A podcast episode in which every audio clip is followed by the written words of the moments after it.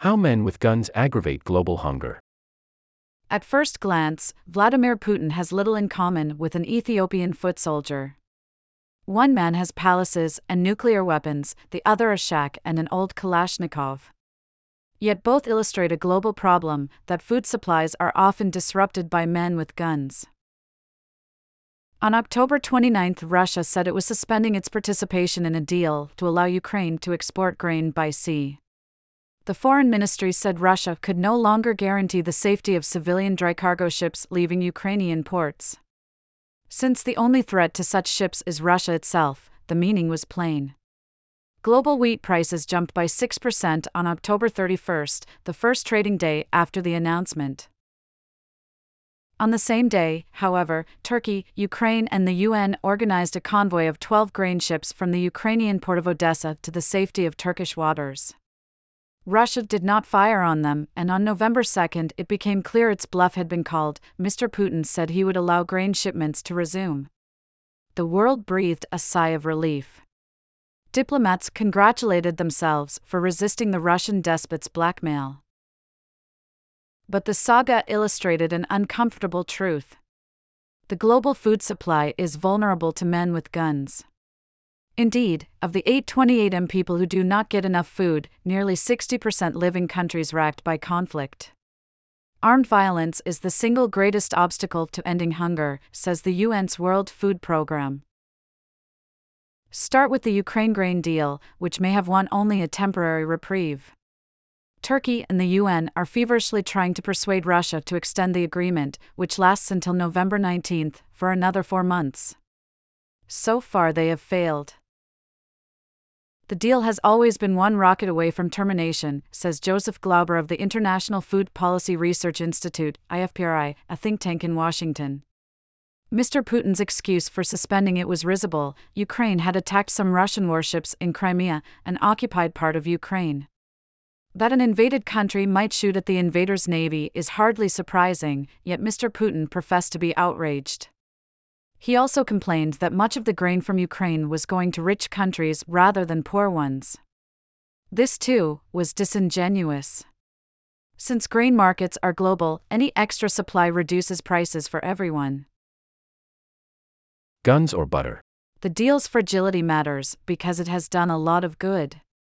Between early August and late October, Ukraine shipped 9.3 m tons of grain across the Black Sea, helping to ease painfully high global food prices. In normal years, Ukraine is a huge supplier of calories. Last year, it provided 10%, 14%, and 47%, respectively, of global exports of wheat, maize, and sunflower oil. It usually ships 95% of these through its ports on the Black Sea. Roads, rail, and river are dismal alternatives. Ukraine's total exports of grain fell from 5 m tons in February to 1.4 m tons in March, after Russia invaded. By last month, the deal allowed 4.2 m tons to flow through the Black Sea route alone. Keeping it open is essential. Other rogue regimes have weaponized food even more directly than Russia does. In Mekelle, the capital of Tigray, streets are filled with hungry women and children. The price of the local staple, teff, is three times higher than in other parts of Ethiopia. Hundreds of thousands are starving. People ask for food everywhere, says a doctor at the region's main hospital. Tigray is hell on earth, says the head of the Tigray Development Association, an NGO. Tigray has been fighting for more autonomy, and the Ethiopian government has been trying to thwart it. On November 2, the two sides signed a ceasefire. Locals dare to hope this will mean that deliveries of food aid, which the government blocked to starve out the rebels, will resume but they have been disappointed before. Meanwhile, Eritrean forces, which are allied with Ethiopia's government, have reportedly been looting and burning crops. A video recently shared online appears to show Ethiopian troops looting trucks carrying bags of food aid. Global hunger has many causes, from poverty, recently exacerbated by COVID 19, to drought, made more common by climate change. All these are made worse by war. Of the 10 countries with the largest absolute numbers of acutely hungry people, all but Sri Lanka are conflict riven, and Sri Lanka has seen huge riots. In Somalia, the government is not trying to stop food from reaching citizens, but local terrorists are. Al Shabaab, a jihadist group linked to Al Qaeda, controls great swathes of the country. A gentlemanly agreement. With aid agencies once allowed at least some aid to cross front lines, says an advisor to Somalia's president, Hassan Sheikh Mohamud. But these days, Al Shabaab blocks almost all aid from entering its territory. That includes much of Somalia's best farmland, which is enduring its worst drought in four decades. Sometimes, the jihadists steal the food. The strategy is if we can get hold of this food, we can make money. And if we can make money off food, we can buy more guns, explains Donald Brown of the International Fund for Agricultural Development, another UN agency. In September, Al Shabaab blew up an aid convoy, killing at least 20 civilians. Aid workers are scared to travel anywhere near jihadist turf. In recent weeks, government forces and local clan militias have won back scores of districts from Al Shabaab. In principle, this is good news for the 41% of Somalis who are acutely hungry. But as Al Shabaab is weakened, it becomes more desperate, preying more viciously on locals and stealing their livestock and crops. As its fighters have retreated, they have blown up wells. And the clan militias driving back the jihadists are also obstreperous men with guns. They are yet another actor to negotiate with, sighs a UN official. Farmers need peace to produce, says David Laborde of IFPRI. Where war rages, fields are burned, cattle are slaughtered, and farmers are drafted.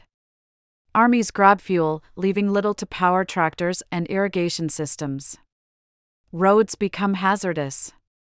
In Congo, where dozens of armed groups plunder and rape, local women might not want to walk five minutes down the road to sell their food, observes Mr. Laborde. Elsewhere, conflict has simply brought food production to a halt. In parts of the Sahel, including northern Nigeria and Chad, jihadists terrorize farmers so they will flee to cities and destabilize the government. They attack and kill you if you're in your fields, says Mr. Brown. They want the whole place to fall apart, he adds, so they can take over. Afghan farmers have endured many conflicts in recent years. Many were forced off their land by fighting between an elected, American backed government and the Taliban, a jihadist group. Those who could grow food struggled to profit from it, says Ibraheem Bahiss of Crisis Group, a think tank. On the way to market, they would be taxed at a government checkpoint and then robbed again by Taliban fighters a few kilometers down the road. Since the American withdrawal in August 2021, the guns have largely fallen silent because the men who wielded them most effectively are now in charge. The Taliban bar women from traveling without a chaperone, making it harder for families to buy or sell food. Soaring diesel prices add to their woes. In mobile phone surveys of Afghan households conducted in July by the World Food Programme, WFP, a third said they had trouble getting to markets in the previous fortnight. The rule of gunmen breeds uncertainty. A farmer in Afghanistan's Takhar province says the old government soldiers grabbed his land a few years ago. The Taliban gave it back to him and he planted wheat. But then fuel and fertilizer prices rocketed because of the war in Ukraine and in September the Taliban signed a provisional deal for cheap wheat with Afghanistan's fellow pariah state, Russia. This caused the value of his produce in local markets to plummet. Today, roughly 90% of Afghans are hungry. A doctor in Kabul, the capital, says he is treating a growing number of patients with ailments caused by poor nutrition, such as anemia and tuberculosis, and that the number of undernourished babies showing up at clinics is rising fast. All bread blocking bandits share a similar moral code might makes right, and fussing about malnourished infants is for the weak. But only Mr. Putin is powerful enough to aggravate hunger on a global scale. Despite this week's climb down, his warmongering affects the world's food supply by making it harder to grow food in Ukraine, by imperiling its delivery, and by raising global prices for hydrocarbons, which are used both to transport food and to make fertilizer. Mr. Putin's vanity war sends ripples of pain around the world. Russian rations. It is a terrible time for disruptions. Ukraine is hoping to start shipping the 20 m tons of wheat it harvested over the summer. Big importers in North Africa and the Middle East have exhausted their own harvests and need to restock. The countries that most need Ukrainian exports, such as Egypt, Lebanon, Sudan, and Yemen, have restive populations who may take to the streets if bread becomes unaffordable.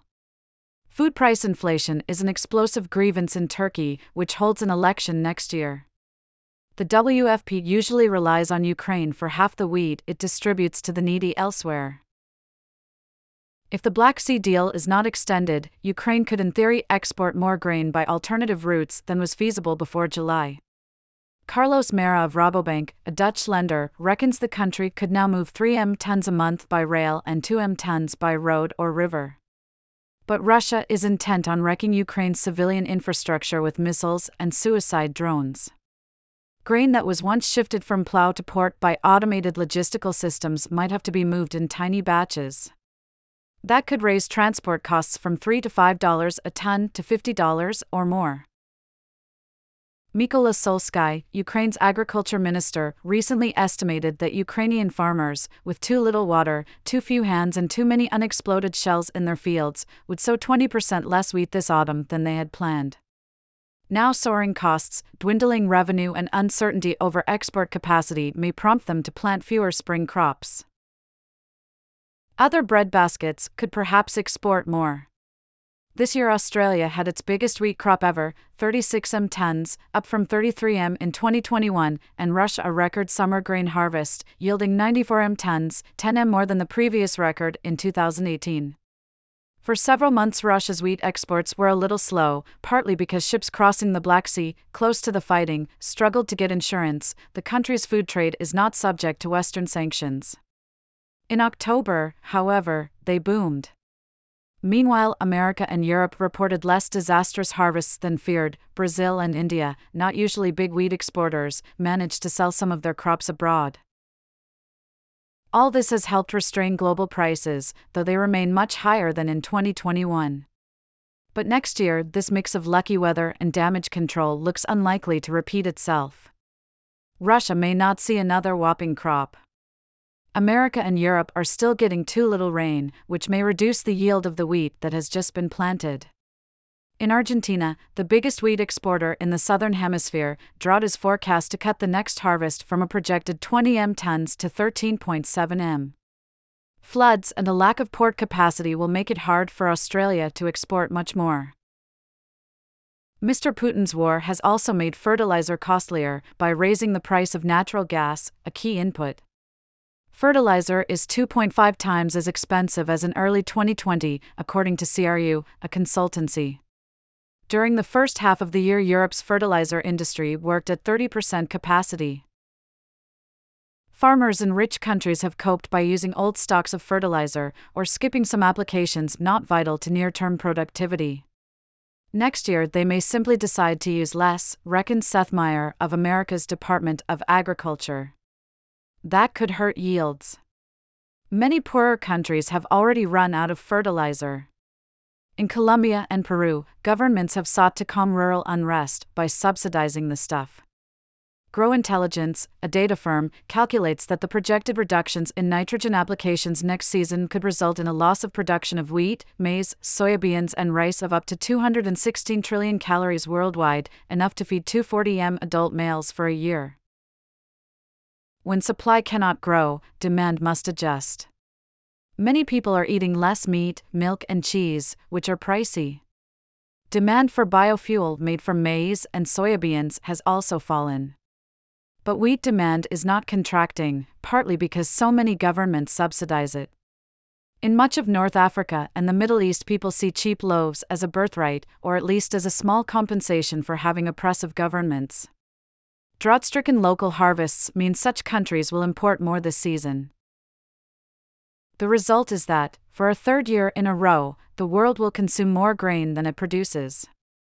More concerning still, stocks held by big exporters have been dwindling for years because of bad harvests. In Russia and Ukraine, grain that cannot get out may pile up but elsewhere the stock to use ratio of exporters is projected to fall from 22% in 2019 to less than 12% in 2023 and 11% in 2024. To bring stocks back to reassuring levels, the world needs several bumper harvests in a row. Instead, says Jean Francois Lambert, a commodities consultant, expensive energy, scarce water, and war have sown the seeds for a structural food deficit. The total production of cereals and of animals that feed on them could durably fall short of the world's needs. In importing countries, food price inflation will be amplified by the strength of the American dollar, in which many commodities are priced. For now, these countries are still buying. This year, Egypt, the world's biggest importer of wheat, most of which it usually buys from Russia and Ukraine, has run aggressive tenders, trying to secure enough grain. How long that can last is unclear.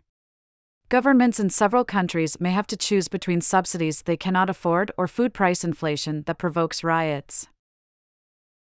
Just as violence fosters high food prices, high food prices can foster violence. In June, The Economist built a statistical model of unrest and found that food and fuel prices were a good predictor of it.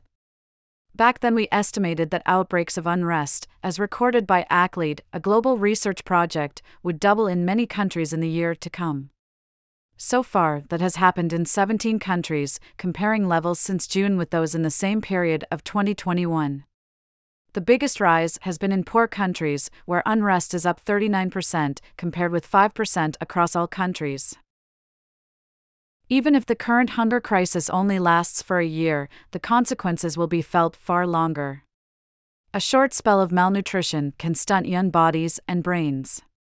The World Bank says that the share of 10 year olds in poor and middle income countries unable to read a simple text has increased from 57% in 2019 to an estimated 70% this year. The pandemic and hunger are probably the main causes. In Brazil, a middle income country, the proportion of people who sometimes go hungry has jumped from 9% at the end of 2020 to 15%, or 33 M people, according to the Brazilian Research Network on Food and Nutrition Sovereignty and Security, a nonprofit group. As a result, we see a lot of kids who are not developing properly, says Rodrigo Afonso, the boss of Acao de Cidadania, a charity.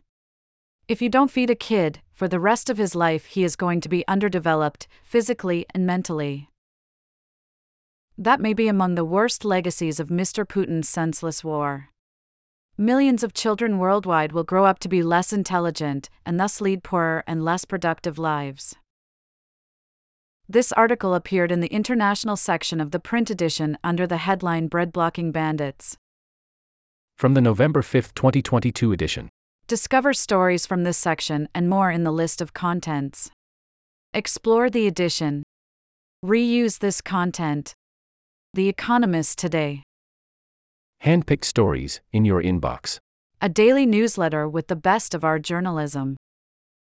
More from International. Was your degree really worth it? Crunching the puny financial benefits of many university courses.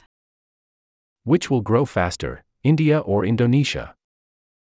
Both countries are pioneering new ways to get rich in a troubled world.